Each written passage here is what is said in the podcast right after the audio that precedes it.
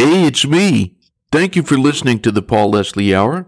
You can support the show by contributing.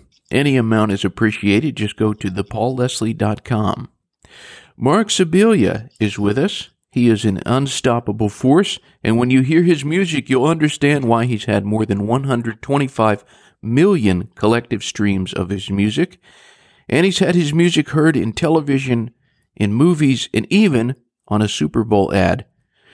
From the moment I heard one of his songs, I knew that I liked what I heard. It's a great pleasure to welcome this singer, songwriter, recording artist, and producer. Marc, thank you so much for being with us. Hey, thank you for having me. I appreciate it. It's an honor.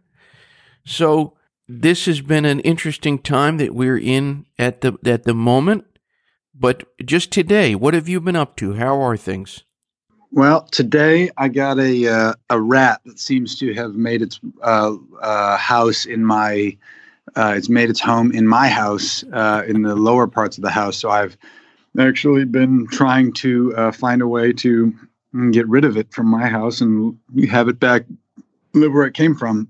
so that's my morning, and then from there, I, I, hung out with my daughter a little bit, and uh, now I'm just setting up my new studio that I've been working on for the last like nine months. I'm getting close to the end of it, and uh, yeah, I have a new workspace. I finished my album, and so now I'm kind of getting the new studio set up and getting ready to kind of like start being creative with new music and all that stuff. Yeah. So, how do you like Nashville?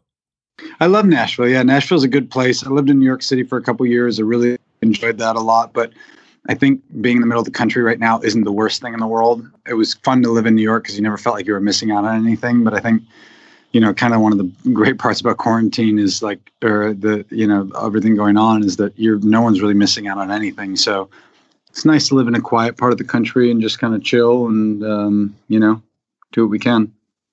It's hard to believe, but we're more than halfway through the year 2020. How yep. have you been coping with the reality of life? You know, I didn't love leaving my house anyways. so, you know, I feel like I keep having these conversations with people. It's kind of the unspoken. I will just say this it's like, I think a lot of people have actually enjoyed this time more than they're even willing to admit. um, they feel guilty, you know, they feel like, oh, I feel so bad because there's all this horrible stuff happening around, but I've actually, you know, there have been all sorts of personal discoveries and you know, I'm kind of in the same boat. There has been a lot of really difficult things. You know, I've had a few friends pass from COVID. And so it's it's definitely feels pretty legit on a lot of levels where it's like, hey, you know what? My personal enjoyment of this season, I understand that it's it, you know, has to be measured in light with everything else going on around the world but it, honestly, it's it's been a pretty good season. I like I said, I don't love leaving my house, and I've left my house for you know a long. I've done that for a long time, and so to not have a plane ticket booked, to not have, it's very different for me. But I really love it. What would you say the greatest blessing of this year has been for you? Well, you know, I, I'm I'm kind of trapped in a house with a, a year and a half year old little girl, and uh, so my wife and I really love that. That's been a, a really great blessing, and and just not no distractions. You know, so easy to get distracted. I basically re- recorded a whole album in three months, almost entirely on my own, and I don't think I could have had that level of productivity if I was, you know, trying to do a bunch of other things, be social and whatever. So it's been fun to just focus, you know, kind of dig into being a dad and, you know, hang out with my wife and but then make music. Uh, it's just a lot of the extra stuff is kind of non-existent at the moment. My wife has asthma as well, so we really. I mean, I've left my house like mm, somewhere between five and ten times in the last six months. So it's just wow. not a lot of distraction, and I and I I honestly don't mind it. It's not like I don't feel like I'm going crazy at all. Hmm. Wow. Well, as I was mentioning at the top of the interview, you have this song. It was the first song that I heard of yours and I admit that I listen to a lot of music, but when I heard it, I just I stopped what I was doing. I had to hear and I really focused on it. I'm talking about your song Wild World. Oh yeah. Can you tell us a bit about that song? Yeah, I mean, I actually wrote that song probably about. It's one of the older songs on the record. It was like one of the first songs that I wrote that now has become the Seed of Joy album, and it's one of the reasons why it was the opening track. But it was kind of before my life went into a full-on tailspin, but not entirely tailspin, but just like uh, dimensions of my life kind of spun out of control. It was uh, my daughter was going to be born in about a month and a half, and I was working with some producers, and I wrote this song about you know kind of raising a kid in a world that seemed a little overwhelming, and you know if you zoom out too far, if you try and affect, or if you if you um, you know, if you, if you zoom out too far with what's going on in the world, it becomes really overwhelming. And I thought, man, I'm bringing a kid into this crazy world right now, and that felt a little nuts. And then I thought, you know, if you zo- if you kind of focus in on what you can actually change, which a lot of times ends up being, you know, your family situation. You know, you can really focus on that. You can do the best job you can do. Your your neighborhood, the people, your friends. You know, if you really try and affect change there, and really kind of get your own life in order, you know, it becomes a much more manageable place. And that's kind of why I, that was kind of the inspiration for Wild World. And so, yeah, and then consequentially, like my daughter was born, and then two weeks later, my found, we found out my dad had a terminal uh, brain tumor. So we had a year basically with him, and as I watched her learn how to walk and him lose his ability to walk, it was just ended up being a pretty wild year. So, yeah, T- technology is great now. You are mine, the rising line. You are the end of everywhere I've been. The only home where I can hide. And I'm tired of blowing in the wind. Leave a light on so I can see. It's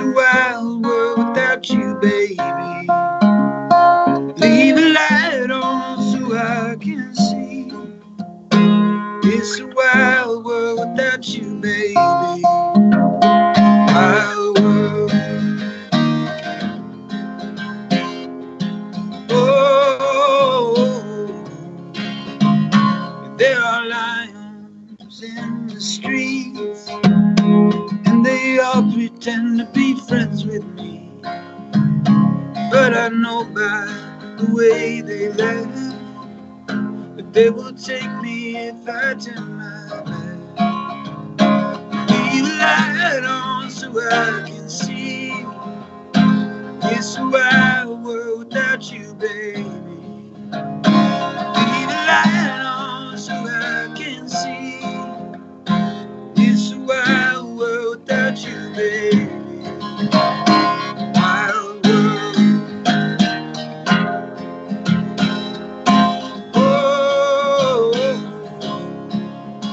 It's a wild world.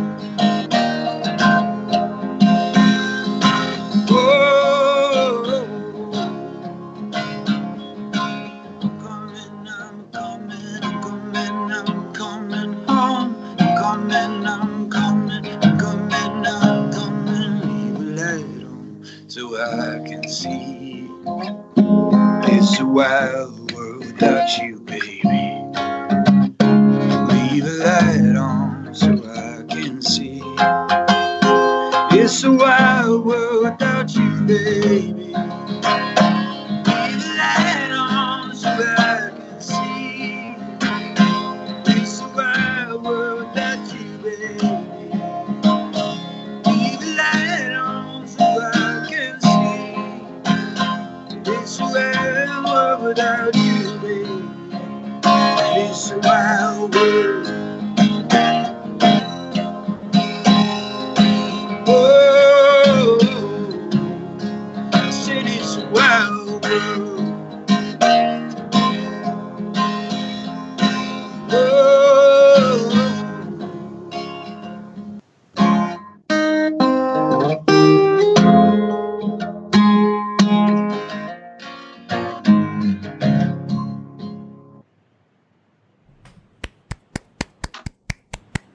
Thank you. Wow, man, that's such a great song. And Thank you. man, what a great performance, too. I appreciate it. Glad it came through the internet. So I am betting that this song, do a lot of people tell you they connect with this one? hmm Definitely, I would say this is like in the top three for sure, generally speaking. Yeah, it's really beautiful, and it manages to be somehow hopeful and full of, you know, its energy. It's not a downer, but there's also that that tinge of of sadness to it, which is it's hard to do in a song. But wow, it's really great. Thanks, man. Yeah, I try to. I, I always feel like great art kind of blends darkness and light and sadness and you know optimism together. I think that's kind of a. It's not really one one emotion. There's always kind of a, a conversation happening underneath the main conversation. Is what makes it great. You know, it's like, yeah. You can't help, or at least I can't help, listen to music and not wonder about influences or where people got certain things. We're all influenced by certain things, but I'm just curious because I hear some Paul Simon. Yeah, I'm a big fan. Yeah. Who would yep. you say are the songwriters who've had the biggest influence on you? I would say, yeah, Paul Simon's like a very big one at my best. Like, you know, the thing with Paul Simon is songs are just so well written. It's kind of, you know, he's kind of like the opposite of like a platitude type songwriter. Like he writes very specific stories which really requires a lot of you know focus and energy. And uh you know i'm not saying that i, I actually put a lot of focus in it it's just like the genius in some of his lyrics is just so it's it's hard to match. So at my best i would say he's a big influence. But you know sometimes it comes a little bit more naturally to write in like more sweeping kind of emotions so like guy like Springsteen is like I'm a big fan of. Actually, like obviously has a song called Wild World, but like Cat Stevens, I'm a big fan of him. You know, there's a lot of modern artists too. It's funny whenever someone asks me this, I like have a very difficult time remembering what it is I'm listening to. But like, I love that guy Phosphorescent. He came out with a really beautiful album a few years ago, and yeah, there's just uh, yeah, there's a lot. I love uh, you know Vampire Weekend and all the subsequent parts of that uh, band and all the guys that have kind of went off to do their own things from that group. But yeah. We're talking with Marc Scibilia. You're somebody you've had so many streams of your music in the millions. And there's a lot of people who've connected with your music. And I'm just curious is there anything that you would attribute this success to? Why do you think you've been so successful with streaming music? I was kind of I was pretty early on with the streaming of um yeah, I was pretty early on. Like I was in this like Spotify had me doing things like kind of when it was, you know, even almost looked down on as a streaming platform. People, you know, were saying like they still wanted CDs and stuff like that. And Spotify wasn't paying people enough and all that, you know, when those conversations were happening. And so, you know, I think streaming is a really great way for people to like experience music on a, you know, it's a low threshold. You know, it doesn't cost them a ton of money. I think honestly, it probably needs to cost people more money just because, you know, there's a lot of joy in essentially putting your money where your mouth is. It's like I remember when I was a kid and you save up then uh, 15 or 17 bucks to listen to one album. And then you really give it a chance. You really give the artist like a fair shake for the work they put in because you spent your money on the one album. So I don't think we really need to go back to that. But I would say, yeah, I think streaming eh, it just offers people a really low threshold, and I think I've been you know fortunate that people enjoy what I'm doing, and so they share it, and you know, so I, I really streaming is a big part of my you know, success I've had as an independent artist. With what you were saying about buying albums, yeah, I'm in the the group. I still buy music, and I've heard you're a record collector. So, as a music lover yourself, what do you think the best way to listen to music is? Best case scenario. Yeah, I mean, I like I I really only put on albums once a week. I put them on on Sundays because we kind of are we're pretty chill. We don't really work on the weekends. We really don't work on Sundays, and you know, so that's when I put on uh, you know an album. But honestly, I you know, if I put on the hi-fi settings, you know, on my Spotify deal or whatever, I like that you just don't have to flip over a record. So I'm kind of all I'm a pretty digital guy myself. I mean, in my studio, I haven't set up my record player yet. You know, that stuff's set up at my house, but um, yeah, I would say record player certainly is ideal, but I can hear a difference, but I wouldn't say one's better or worse personally. But I'm sure audiophiles would be truly disappointed with that answer. well, the wonderful thing, again, about these streaming services is that you can listen to an enormous amount of music. I mean, there have been certain artists where I go through and I just I listen to everything that they did, and no matter how somebody listens, whether they're on Spotify or YouTube or listening to actual CDs or whatever, are there any rec- any recommendations you have on on certain albums? As far as albums that I like to listen to as albums, yeah, just just any artist. Yeah, I mean, uh, you know, I love uh, one of. I mean, it's a classic record that we've been listening to for a long time. But one of the albums we love to put on is Ray LaMontagne's first album. I think it's Gossip in the Grain, or is that Trouble? I, I think it's called Trouble. We love that as an album. I've just I've been listening to a lot of Japanese house. The Japanese house is the last couple weeks. Good at Falling. That album's awesome. Um, I'm actually just looking through my most played. Uh, honestly, I really like aspects of the new Taylor Swift album. I thought that was really great. Jason Al- Isbell put out an album that was his last album. Uh, was really incredible. My buddy Brian Fallon from Gaslight Anthem, his last solo record was awesome as well. It kind of has a lot of elements of being a dad and you know raising your kid and stuff like that. So yeah, some great recommendations there. I want to talk about a man named Tom Douglas. He has been a mentor to you. And for all the listeners out there, he's an inductee of the Nashville Songwriters Hall of Fame. He has Atlanta roots, but he wrote, I think, one of the best country songs of the 90s, Little mm-hmm. Rock. And I'm Such hoping you can tell us about Tom Douglas. What did he teach you? Yeah, I met Tom when I was like 17 uh, through a mutual friend. And, I, you know, Tom and I have just, he's always been like, I've always admired him as a friend. And I, uh, try and spend as much time with them as I can, although it's very difficult for both of us uh, to kind of get on the same same uh, same uh, schedule. But uh, he really, I would say, like his his attention to lyrics and you know he was writing that song "House That Built Me" for like ten years with his friend Alan Shamblin, and so he just has an incredible attention to lyrics and he really taught me about being really specific in in songs and uh, you know because I think when you start songwriting, you think about songs you've heard that are very, very, very famous songs, and I think you you, you remember a chorus in your mind. You know, you remember how the chorus goes, and choruses are generally, I feel like, a zoom out kind of 30,000 foot approach of a song. And so it gives you kind of a big picture of what a song's about. So the lyrics might be more of a general thing, but Tom really taught me that if you're going to write a great song that people connect to, there has to be has to be skin on the bones. You know, you can't just write these overarching emotional statements. There has to be furniture in the room, you know, that you're describing. You know, there has to be wallpaper, there has to be colors and things that people actually connect with. And the more specific you can be about your own life, almost it almost becomes more universal. It's pretty counterintuitive, actually. So he's just a he's just a really great creative guy, and he's really a mentor. And yeah, very interesting.